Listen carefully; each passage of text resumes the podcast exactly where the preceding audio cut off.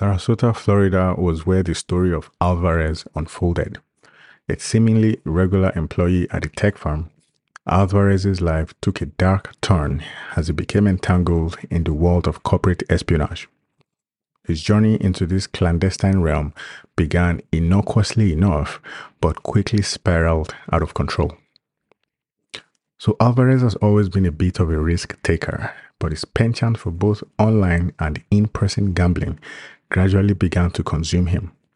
He frequented underground betting parlors where the thrill of the game was matched only by the danger it posed. His addiction led him to accumulate substantial debt, and soon he found himself at the mercy of both regular loan sharks and loan sharks connected to organized crime syndicates. The situation took a desperate turn when one of Alvarez's relatives was admitted to Sarasota Memorial Hospital with a serious condition. The mounting medical bills, coupled with his gambling debts, pushed Alvarez to the brink. It was at this critical juncture that he was approached with an offer that seems to offer a way out. So one evening, while Alvarez was at a gentleman's club betting on online fantasy sports while trying to escape his troubles, he was approached by a mysterious individual named XT. XT was aware of Alvarez's predicament, but wasn't too direct about it, and he offered Alvarez a way to earn quick money. The catch was that Alvarez must become an insider threat at his organization. XT explained that Alvarez's role would involve infiltrating his company's cybersecurity systems to extract confidential information. This information would then be sold to competitors and other interested parties. Alvarez, though initially hesitant, found the offer increasingly difficult to resist given its dire circumstances.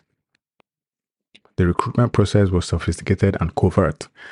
Alvarez received instructions through encrypted messages on Telegram channels where he was taught the basics of corporate espionage. He learned how to bypass security protocols, extract sensitive data, and cover his tracks. The chats were filled with espionage terms and instructions, all meticulously crafted to evade detection. As Alvarez became more involved, the lines between his normal life and his role as an insider began to blur. He found himself leading a double life, one where each step further into the world of espionage took him away from who he used to be. His actions at work became more calculated and he grew increasingly paranoid about being caught.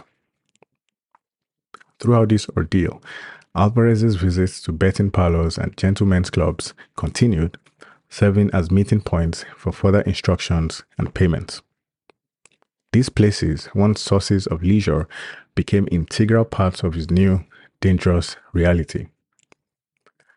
The story of Alvarez is a cautionary tale about the dangers of desperation and the lengths to which people will go when pushed to their limits. It is a reminder of the vulnerabilities that exist within individuals and organizations alike and the ever present threat of those willing to exploit them for personal gain.